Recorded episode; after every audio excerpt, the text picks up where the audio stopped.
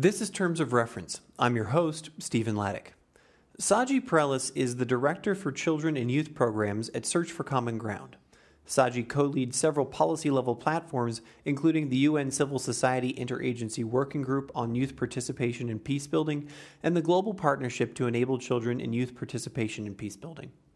Through the UNCSO Interagency Working Group, he has co led the process in developing guiding principles for young people's participation in peacebuilding that was officially launched at the UN on April 24, 2014, and is currently co leading the process to develop operational guidance on the same topic. Prior to Search, he served as a co founder and associate director at American University's Peacebuilding and Development Institute in Washington, D.C., and is currently one of the founding members and chair of the board for PDISL in Sri Lanka, an internationally recognized South Asian focused training and research institution. Saji was born in Sri Lanka and holds a master's degree in international peace and conflict resolution with a concentration in international law from American University. I spoke with Saji in Washington, D.C. Hi there, Saji. Thank you so much for being on the Terms of Reference podcast today. Thank you for having me. I'm glad to be here with you. Where am I calling you today? You're calling me in Washington, D.C. Ah, so we found you at the mothership. Exactly. Excellent. Saji, let's start out. Tell me what it is you do as the Director of Children and Youth Programs for the Search for Common Ground. The title of my position is Director for Children and Youth Programs, and Search for Common Ground is an international conflict transformation peace-building organization operating in about 35 countries around the world. So that's a fancy title, but basically what it really means is that I provide technical support to our field officers and uh, programs. I help in cross-fertilizing knowledge between countries based on lessons learned and good practice but I also help in uh, taking the lessons from the country level and trying to influence policy at the global level when it comes to enabling young people to be as seen as peace builders around the world. That sounds like a heck of a lot of work. Are you always on the road? I'm always on the road, and but I have to say though, to be honest with you, uh, the road trips are not so fun, but the work is extremely enjoyable, and I'm very passionate about it. Tell me about your the, your favorite program that you're working on right now, either in a particular country or a region, like a regional effort. There are two examples I can share with you. One is uh, something that is so current in our news news wave, airwaves right now is the Ebola outbreak in West Africa, for example. Despite the Ebola outbreak and the tragedy that is happening, that's plaguing all three countries in West Africa, Liberia, Sierra Leone, and Guinea, we started a program earlier this uh, a few months ago uh, looking at uh, seeing how young people can, instead of being victims of worst forms of violence against them, how can they be engines of changing that dynamic? How can they be drivers of being the change makers of violence in their communities itself? So it's flipping seeing them as victims to seeing them as positive agents in addressing it. Is uh, there a particular you know like the one story that you either you know use or that you just recently learned about of oh wow this this youth had this idea. Wow what a change. Is there is there a particular story you can think of off the top of your head I mean, uh, there are lots of different stories. The main thing I can see is uh, how, despite the enormous challenges people are facing, uh, young people are experiencing in this context, the Ebola outbreak, they are saying that they want to continue to work on these programs. They want to continue to engage because they want to be seen as partners, as, and as leaders in their communities, and they're not shying away from challenges and risks and conflicts and they actually wanted to actually engage in these ways. So and, and so what would what would search provide to these youth uh, as support or as direction or as resource in order to help them engage, be leaders and take action for change? Search provides a number of different things. One is at the capacity level, training level, skill level. We, are, we provide them with skills and capacities to see themselves as leaders, not just among their peers, but at, as, at a societal level. And then we try to use radio as a tool to actually articulate that voice or amplify that voice across the country so more and more young people see that there are young people as champions for them. That's one level. The other level is taking those voices and influencing policy, working with UN agencies and others to really convince them that there are more and more young people who are actually not picking up guns, but actually choosing nonviolent means of transforming and addressing issues that, they that are plaguing society in these countries. Because oftentimes we tend to focus on the troublemakers, the few people who cause trouble, at the cost of leaving all the, the many more who actually choose not to commit violence. So, what we show is the other side of it. So, we uh, focus on those who, many more who actually choose not to commit violence and actually show that that's more of a leader than actually the few people who actually cause trouble. Does that make sense? That makes that makes perfect sense.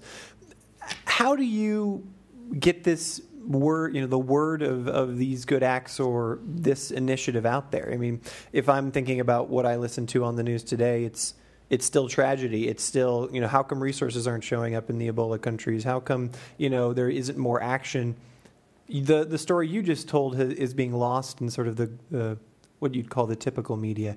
Is there is that a constant frustration for you, or is that something that you have a different path to get the word out? It is a frustration because we don't control the airways like that. Uh, we don't have the resources for it. But what we are trying to do is create the channels, create the mechanisms for uh, uh to create those alternative voices to be more popularized and we are we are entering into a society where these types of alternative voices are needed and actually are considered to be a breath of fresh air but the platforms are not there all the time so we are actually starting to create platforms we have been creating platforms in a number of countries we work in using radio for example or television popular culture uh, tools to actually engage young people but create these conversations not for only young people, but also for the adult counterparts or adult duty bearers to pay attention to and see that what young people are articulating, the world that they want, is not too different from the world that the adults want. That it's not too different from the policymakers want. It's about building that trust on a longer term basis, and that takes some time to actually enable those conversations to ripen. Uh, in, in, in Sierra Leone and Liberia and Guinea right now, these are young people figuring out what needs to be done at the country level to address violence, and then engaging their peers, engaging their policymakers, ministers, and other duty bearers to say, here's what our role is. How can we then work together to address this? So that's the next step that, that in a lot of places we are doing. How did you find yourself as the director uh, of children youth programs at Search for Common Ground?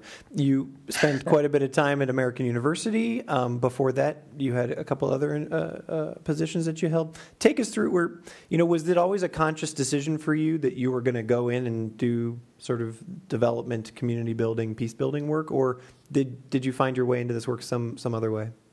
I kind of walked myself into it, but I had no grand plan of saying this is where I need to be.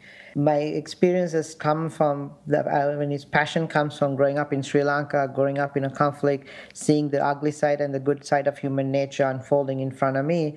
Uh, and as I came to the U.S., I had this burden of that I carried with me, saying, you know, I've I had this experience. What do I do with that experience? So but when I came here, it was, oh, I need to help people. So I started thinking of medicine as a, you know, as a career path. So biology was where I started, but changed my major about five or six times, and I still continue to change my field. But all all around is about focusing on how do you create enabling environments for people to find solutions themselves. And that goes back to my upbringing in Sri Lanka. Is as somebody coming from Sri Lanka, I always thought the solutions came are better coming from outside, but I realized the solutions already are inside of us, inside the countries itself. How do we create that enabling environment for us as people from local communities to discover those things and then amplify those solutions to be the way to actually address issues that are dividing societies. So that's the journey I had. And but from an academic side of things, I kept changing majors, trying to figure out where I fit in. So it came from biology to political science to psychology to international relations to peace and conflict resolution to international law. All those were me discovering who I am. And the more I learned from it, the more I realized that I have a lot to add to the conversation. But that journey was a very crisscross journey. There was no clear journey that came to where I'm at right now. And what was the work that you were doing at American University for 10 years at the Peace Building and Development Institute? I was directing, I founded, we co founded and directed the Peace Building and Development Institute at American University with a professor named Mohammed Abu-Nimer and many other people who helped make it happen, was to really try to bridge theory with practice and also really try to explore the nexus between the work peace building does as well as development do and how do you kind of find the middle ground between good peace building and good development? Recognizing that you can't do good peace building without development and cannot do good development without peace building. And to do a training courses around a variety of topics but in the nexus of peace building and development. So we organized these trainings and brought people from an average of 25 countries around the world put them in touch put them in the same room as master's degree graduate students taking these courses and enable them to build the skills that they need to actually become more responsible and active practitioners in the countries they're working in. Do you think that the formative experience you had in Sri Lanka during the civil war was has that something that you carry with you every day and has that been a critical factor in your ability to communicate and make the situations real at, you know for when, when you're working in, in uh, Search for Common Ground, where you're working at American University. Where I'm going with this question is mm-hmm. how does that work with some of your colleagues who haven't experienced these things firsthand? To me, to be honest with you, there are two things that are really moving me. One, one is, like you pointed out, my experience growing up in Sri Lanka and the conflict and the being witness to the really ugly side of human nature and the good side of human nature really painted a clear picture for me. But there was another story, another set of experiences after the Asian tsunami, how people were affected by the tsunami, but more importantly, how people were responding to it really shaped my worldview as well. It came back to that realization that oftentimes the first responders, oftentimes the victims, but also the perpetrators of good and evil are all locals. It's about how do you create that enabling environment for people locally to actually shine, but how do you promote the good things than the bad things? So that was my operational um, compass, so to say, in the work I was doing. But as I came here and I learned and engaged with lots of people here, what I noticed is that a lot of people in this country come with fantastic ideas, with very good intentions, but sometimes don't uh, forget that, but they forget that they're outsiders coming in. And oftentimes it's about tell me tell me more about that. What do you you mean? The, the consultants coming in, or so what I mean by that is consultants or experts from outside coming in to countries that are affected by conflicts or natural disasters and coming with very good intentions to help. But oftentimes, when they come in with those good intentions, that they miss a lot of vibrancy and the strength and the resilience and the capacity that already exists. Mm-hmm. And that actually sometimes ends up doing more harm than good.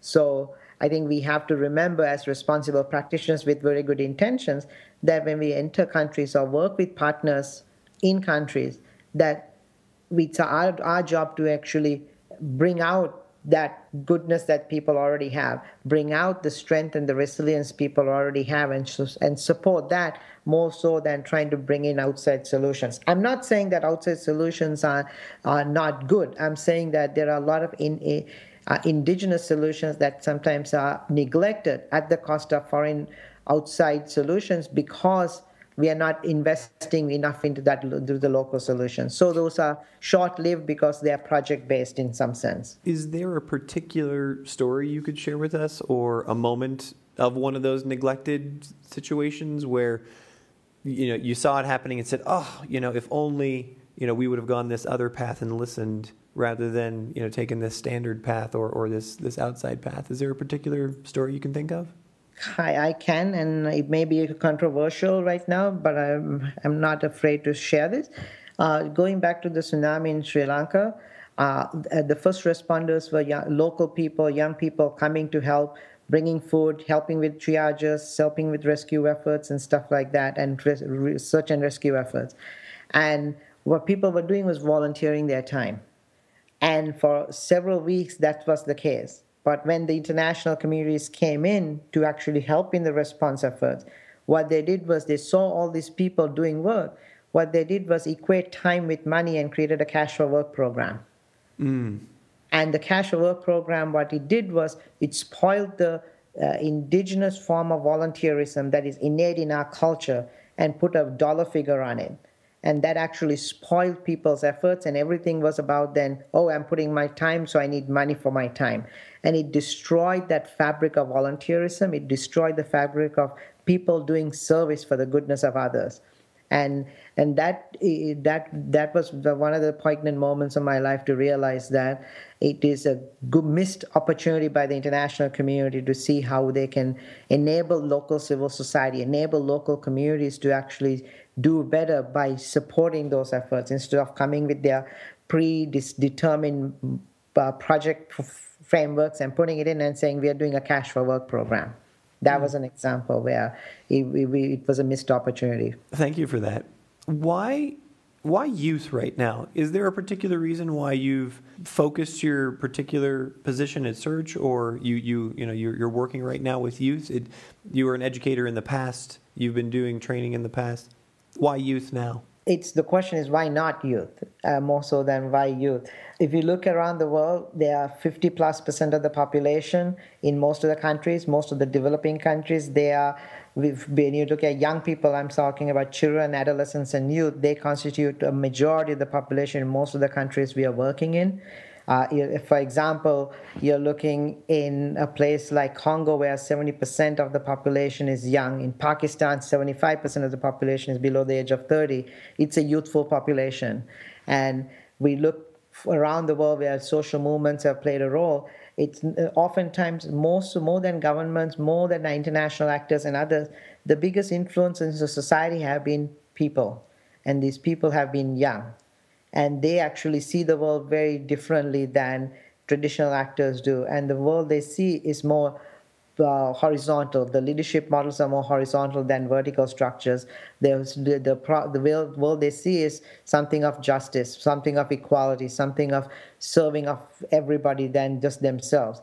And that world is what I want to be part of. That's the kind of world we want to support because that's what actually enables human the human race for all of us to actually succeed. So that's why I'm part of this process. And most of the countries we work in, it's young people are the ones who are able to see the differences, understand the difficulties, and see how they can actually find common ground among the differences than actually perpetrate the violence itself.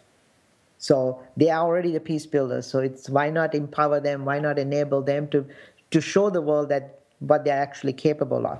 If we enable them historically, there is evidence that you know, supporting young people, there is stronger political uh, stability, str- uh, stronger economies around the world. If actually uh, you enable young people to actually shine mm. and actually, so why not be part of that movement? You've mentioned a couple times evidence and working with some of these great solutions that youth have put on the table and how that shapes society. How does Search go about measuring its success? Or do you have particular indicators that you look for? Do you have particular systems you use? Is there a is there a process that you are proud of that? Good question. I think the whole field of peace building has become more and more professionalized and become more accountable in this process. And oftentimes, it's very difficult to measure uh, the notion of peace, the notion of co- uh, coexistence uh, it's more challenging than the public health, for example. You can see how many people you're feeding, how many tents you're building, how many immunization, how many people you're immunizing. That's a quantifiable indicator that is much easier to do. It's very difficult to see to measure the degrees of trust people have among communities that have been torn apart by violence.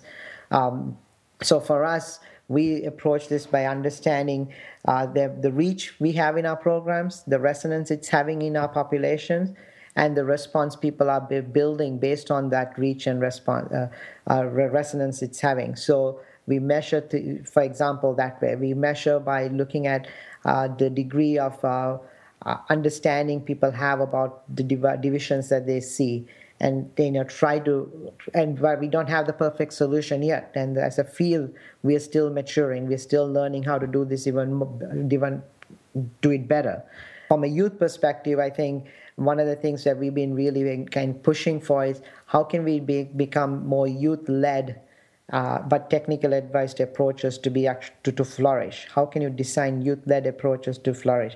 And in that context how can young people become part of the design. How can young people be part of the management process? How can young people become part of the evaluation process? Uh, that can actually lend itself to giving new information that a traditional approach like a survey tool or a, or a focus group cannot discover. So we've been digging into and creating new methodologies around this that a lot of other people are also uh, testing out as well. Take me through a typical day for you, if there is one. There's no typical day.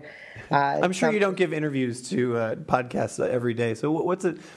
Take take me through the different kinds of initiatives you're working on, and and and where, where most of your time is spent.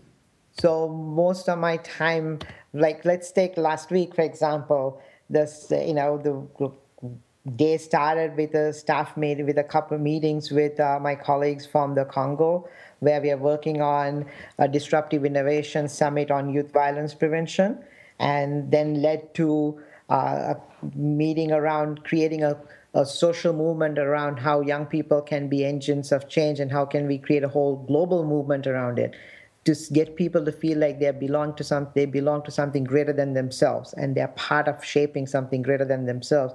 And how do you do it in a social way that is a global movement? And we started to discuss around that um, so that was another you know a couple of meetings around this and that led to uh, a conversation with my colleagues from pakistan and in timor-leste uh, around one is around youth violence prevention in Pakistan, in Kakash, uh, Islamabad area and actually and Karachi area, and in Timor Leste, working with gang members. How do you actually get gang members to be part of society and enable them to become social actors contributing to their communities? So it was that was a typical day and a half of work and driving some of these initiatives forward. So plus addressing 200 plus emails you get a day, and that's a full time job. Uh, the 200 plus emails a day. That's good to hear that you are on par with everybody else. Yeah. How much of your time is divided between helping to raise funds for search, uh, implementing technical work, and doing administration? How do you divide your time among those three responsibilities? It comes with the flow, and you take the punches each day. So, uh, of what the priorities might be. But generally, I spend about for 40 or 50% of my time on the technical side, 30 or so percentage of my time on for policy work, and about 10% on the fundraising.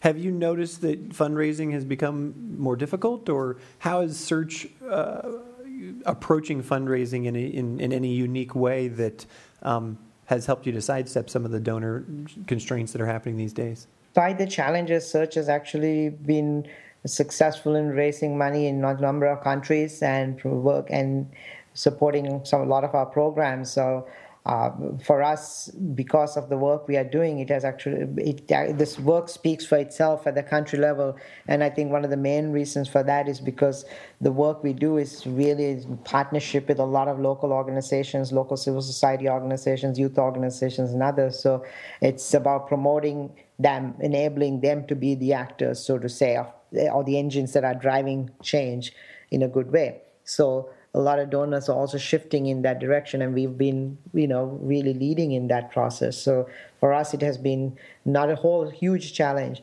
But said that, I mean, globally, you know, the giving habits of donors are changing, and the amounts of monies are also changing.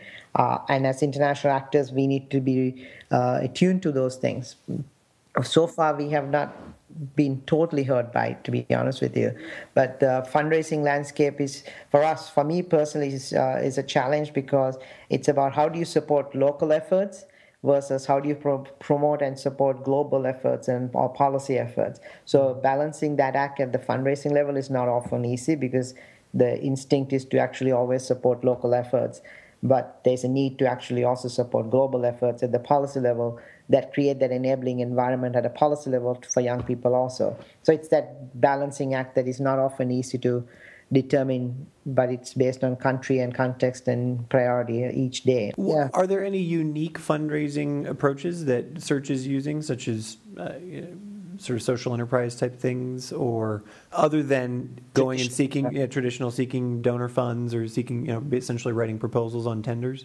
Sure, I think uh, I think generally that's our bread and butter. We actually writing proposals at the country level or regional level and getting funding. Another approach is actually solicited proposals where donors come to us and say we are interested in this effort. Can you work with us on something? The other is actually working in partnership with donors to co create things together. That's been rather successful uh, in a couple of our MENA, Middle East, and North Africa countries where we've done some of this work, working in partnership, creating these part, uh, relationships to do things together and initiatives.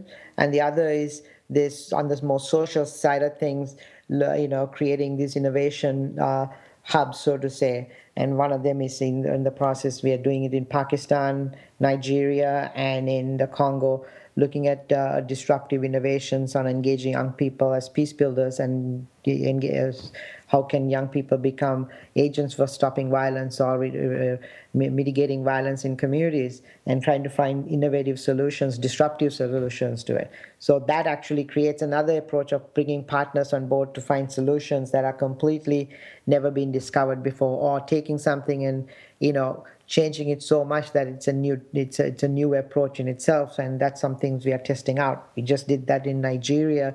We brought musicians and social media influencers and governors and security people and others together to talk to each other about what can be done in the streets of lagos and came coming up with new solutions around that. So it's about bringing uncanny partners together to do that and that's something that we are you know, really trying to test out even more on. Mm-hmm. you've had something of a very successful career, and you are, you know, you've reached what many people would consider to be a pinnacle, you know, a director level at a, a, fairly prestigious organization. What's the next five years look like for you? Next five years is an interesting question because. Uh, I honestly don't know where I will be in five years, but the next five years, I can get I can guarantee that I will be actually very involved with shaping and influencing the international youth policy and youth and peace building policy frameworks. Imagine a world where we have a Security Council resolution on youth in conflict situations, influenced by the Women, Peace, and Security architecture that actually creates a policy framework that donors, governments, and others can understand how better to invest in its youthful populations better. Imagine a world where. Tell me about so. I, help me imagine that world. What what would that change? What give me? Can you give me a concrete example of how having that guidance and having that policy framework would change the investment structure in youth? So, so a policy framework that recognizes the the uh, uh, critical role young people, young men and women play in peace and security work. And at a policy level, there's a Security Council resolution, for example, on youth, youth and peace, youth peace and security, for example, that enables donor agencies and governments at a policy level to recognize, just like they had recognized the role of women in peace building, they recognize the role of young, young men and women also in peace building. That means there's more funding allocated to it, there's better policies formulated around it, but also there's a, a, a, a movement to actually create better data and more, uh, more better data and better programming to actually support and enable young people to act in those, uh, to support them as peace builders. So there's um, just like what it has done to the women's movement around the world, it actually can do the same thing even more more for youth movements around the world because because of the social nature of it. So I think that's the benefit of it. There'll be better quality programs, stronger evidence to support the investment of young people will be also part of that world. And taking you back to that five-year question, so you're, you're contributing these policy frameworks does is there a next level for you at search? Is there uh, maybe another initiative you'd want to start or maybe maybe this is a great place for you to be? It, you know change doesn't come overnight. Change comes in, in you know, little by little is that that those things come. So for me i see myself very intimately involved in the youth and peace building field for a while really trying to shape the architecture really trying to create the frameworks to actually make that happen so I'm not ready to jump ship. I'm not ready to change uh, my field into something else. But I think uh, these these things need the institutionalized. These need these efforts need to be institutionalized, and that institutionalization process takes time. So uh, it, it, you need to be able to be patient and really pushing these things in a very patient way. So for the next five years, that that's where my path is is really trying to create the instruments, the architecture, the the uh, and the frameworks for actually really creating that enabling environment for policymakers, stakeholders to see young people as partners in nation building or peace processes. Over those five years and over the last, you know, 15 or 20 years you've been working, uh, what has been your biggest frustration about being a development professional? Is it the travel? Is it the pay? Is it politics? Is there too much work? You know, uh, one of the times when you, you know, sometimes you want to just wring your hands and say, I'm, I'm done. I'm going to work in the private sector. Like when when does that happen? Hmm. Or maybe or has it ever happened? It had. I haven't really seen it that way. That's why I'm struggling to answer that question. There are many frustration points. I think uh, sometimes I feel like there's too much money in this field, but it's not enough money going in the right place. Mm. Um, oftentimes, uh, the solutions are same old solutions, and with plenty of information that those solutions never work, but yet we invest in those solutions because we think that those are the best solutions that we can think of, and that actually does more disservice than uh, service to communities that are torn apart by conflict. Uh, so my frustration is that we are not innovating enough. We are not challenging each other to learn from past practices. We keep seeing, you know, lessons learned, but it's uh, but we more better question to ask is lessons unlearned in this process because we keep learning the same lessons but we are not absorbing and institutionalizing those lessons into our practice mm. uh, we also know that better collaboration and coordination actually helps in the humanitarian and peace building field but Yet we struggle to collaborate and coordinate because it's a comparative model that we have, we are living in, where we compete for money, very limited money, and then we actually do our own work without promoting everybody else's work. I think that though that's the that's the frustration, but it also the inspiration is the flip side of that, where when you work with young people, they don't really. This is what I said. Young people's leadership model is more horizontal, not vertical. Traditionally, adults tend to see leadership model in a very vertical kind of way young people see the world and the leadership model they uh, see is a more horizontal one where everyone has an equal say in things. And that's the world i want because that's where most of the work actually the good happens there. Not in the bureaucratic bureaucracies that tend to get stuck in the old ways of doing business tell me about a time that you failed. We're all really good at talking oh, about our successes, but, but tell me about a time you fell flat on your face. And what did you do to either recover or pick yourself up and dust yourself off and keep going? There are tons of things I've failed in. Actually, I think that's I, am a big proponent of failure more than success because it humbles people. It enables you to reevaluate your ideas and actually learn from them, uh, more so than success does. So I'm a big proponent of failure, and I've failed in so many different things. Give me, give me a particular story. What's your favorite one to tell? So, more recently, uh, an idea I had was creating a youth-led research and evaluation uh, project, and I thought I had the whole structure organized, and I got the training going to get young people trained in how to do it, but I failed in understanding how to do the analysis part. I didn't figure out how to do it, and I thought it will it will work itself out. Young people will be able to figure it out themselves, but I failed in recognizing that they need the guidance themselves. They need the strength, the skills to actually do a good analysis, and that's a rigorous analysis takes some time. I short-sighted it completely, and I thought I had everything ironed out. And a lot of people were saying, Saji, there are things that you're not you're missing, and I said, no, no, no, I got it figured out, but I I completely messed up on that because I didn't listen to enough people, but my own voice and uh, the voice of reason from other people, I didn't hear because I was sold on the fact that uh, I trusted the process, but the process was rigged from the beginning because a piece of it was not considered careful enough. That's the in the process of a research process, the analysis piece was not carefully thought through. So that was a big failure on my part. Mm. Uh, in the Peace Building Institute when we were working on trying to bring people from different countries, you know, constantly there was a failure. Every single year there were failures on how we managed things, how we got the trainings going, how we brought, you know, got people to come here. We tried all kinds of different ways to bring people to the to this country from conflict-affected areas where it was not easy to get visas. But when we came here, you know, they were part of the training process and uh, sometimes there were complaints that the training wasn't meeting their needs.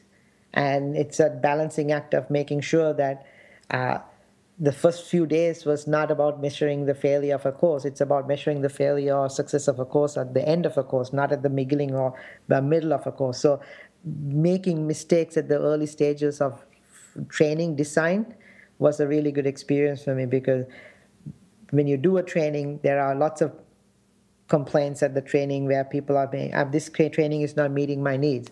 But if I because I listen to them at the early stages, I try to influence the training, which was a bad mistake, which I should have trusted the instructors to wait till the five days were over to actually see how to adjust it. And um, I realized that a lot of people have different expectations, and trying to please too many people can end up actually failing many people than mm. a few. That I don't know if that made any sense to you, but absolutely, no, that that makes a lot of sense. I think we probably uh, many of the people who are listening to this uh, have been guilty of. You get into a group of people, you get into a room, and there's a few loud voices or a few people who you know speak up, and so you try to adjust to to satisfy those needs when you really just need to stay true to the yeah. the agenda that you had because it's you know you're working with the group, not just with those individuals. Exactly. Exactly. And, and, as a student, I failed in many, many times, many things, you know, as uh, trying to figure out the right major, trying to figure out which club to belong to or organization to be part of, which projects to take, in, uh, make priority. The, all those things, when I was in student government, we were trying, and, you know, it's through those failures that we were able to actually succeed. Mm-hmm. Is so, there is there one thing you know as somebody who travels all the time? You've been all over the world. You work with people all over the place. Is there something that you bring with you? Uh, you know that you, you never leave home without either. You know your favorite scarf or you know something that you put in your briefcase. now uh, my computer, which I can't live without, and my phone, so I can keep in touch with my family, uh, which is always nice when you are traveling the hardest thing about traveling is the family that is behind and missing those moments with your family, your wife, and others, you know.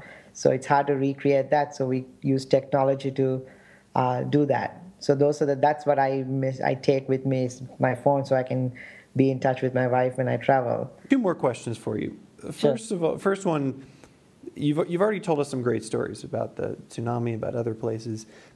Is there a go-to story if you and I were, you know, having coffee right now in DC, uh, and you didn't know we, we didn't know each other, and this was the first time we had met? Is there a go-to story that you have about that one time when you were in Liberia, you know, and it was the side of the road, and the truck broke down, and something great happened? Is there is there a story that you like to tell? Many stories. One thing that really pops up is goes goes to Sri Lanka right after the tsunami. Uh, after, there was a month after the tsunami. Uh, we were traveling to about 75% of the tsunami hit areas, and we were in this school. It was in the afternoon, and we ended up talking to this young boy named Pathu. He was about 12 years of age, and he describes in vivid detail how he witnessed his mother getting slammed by the wave and dying, how he saw his father buried, you know, buried alive in the water, and his grandmother also in the same kind of way dying. And he witnessed those things. And he uh, two months later, he was wearing blue shorts and a white shirt, black socks and black shoes, combed hair sideways, side parted, and sitting in a classroom. And here he's talking with me. And I think about that example and look at Katrina, and uh, two months later, how many people were in school? Not many. So here in Sri Lanka, he's already in school, despite the tragedy, despite the loss he has experienced.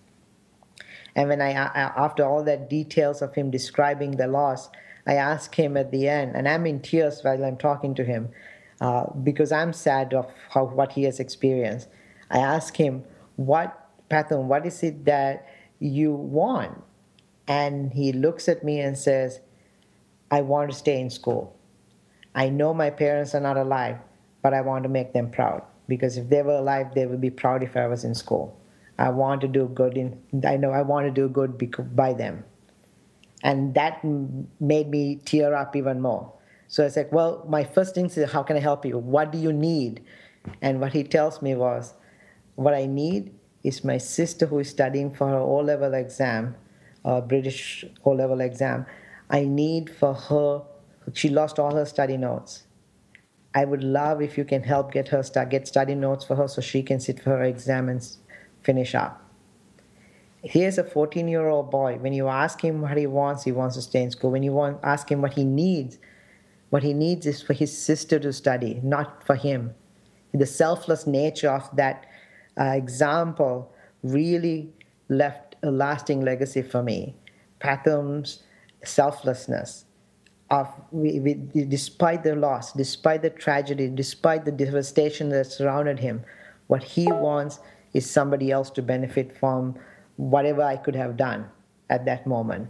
You know, that speaks volumes of so many young people that I've met in other places also, whether it's in Nepal or Liberia or Congo. It's a similar, there's a similar story that young people have. It's a story of resilience, a story of rising from the ashes, of wanting to see how the world that they want is a place that is better for them and people around them. And that is what gives me hope. And that's what gives me the keeps me passionate and committed to do this kind of work. Final question is one that we ask everyone who is a guest here on terms of reference, and that is, uh, you know, you've created success as a development professional for yourself. There are many, many people who either are completing a master's degree right now or want to transition from a different sector into development work. What's the, the, the or, or some of the critical advice that you would give to them about what they should do to be successful or what they should look at to, to get that first job or to help in their career? For students, I, uh, a, this is a question that I, I mean, this is a conversation I have with many students still, uh, even though I've been out of school for a while now, is that their job search starts the job that start when they start their, say, for example, master's degree it's a two year program. Their job search starts on day one. They start their master's degree program, for example.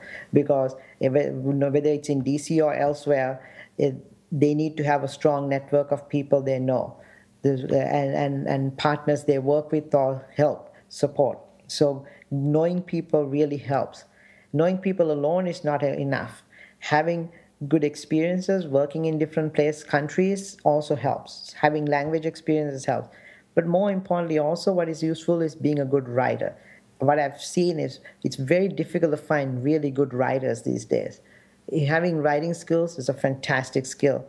Part of this is creating a brand around yourself, right? It's more difficult to get jobs these days in a competitive work environment. There's more people applying for jobs than the jobs that are available. So, how do you stand out from the crowd? So, you create a brand that makes your CV more memorable so it doesn't become the same CV as 200 other people's CVs. You need to stand out from the crowd, and we have to. Be, people have to do a much harder job in actually making that happen. So online, whether it's on LinkedIn or on others, really creating a profile that is it's full and complete, and then a CV that doesn't look the same as 200 other CVs is also very very important. So that's what when we look at CVs, what we remember it stands out. That helps us because it's a way of you communicating your skills and your capacities uh, in a way that's you know is different. And the other thing is don't take the traditional paths of you know bachelors and masters and phd to get a job world. The job world is very changing so rapidly that the same equation that worked two years ago or five years ago is not the same today. People are being more entrepreneurial so those uh, walking those new paths taking risks and doing things differently against the grain, I think paints that picture even better for you. And the story you can tell from that makes you more of a appealing candidate for jobs and consultancies and stuff. Um, so, and then in the, in the in just kind of con- continuing that trend, I think is uh, the the notion of brand. I think the brand, your profile, is something you need to carefully think about and shape because there's more people competing for jobs. So that brand has to be really well thought through and what your expertise is and promote that brand in a way that actually gets your name out there, whether, whether you're writing blogs and promoting other people's stuff or writing uh, articles into the Chronicle of Higher Ed or into the Huffington Post or the Guardian. Get your name out there that's a really important way of contributing to society and also being recognized as an expert in a subject area that you're committed to or passionate about. Because those things really help on the long run than just the traditional degrees alone will help you. Saji, thank you so much for taking the time to speak with us today. I'm so glad I got this opportunity. Thank you so much for inviting me. You've been listening to the Terms of Reference podcast from aidpreneur.com. Subscribe to us on iTunes.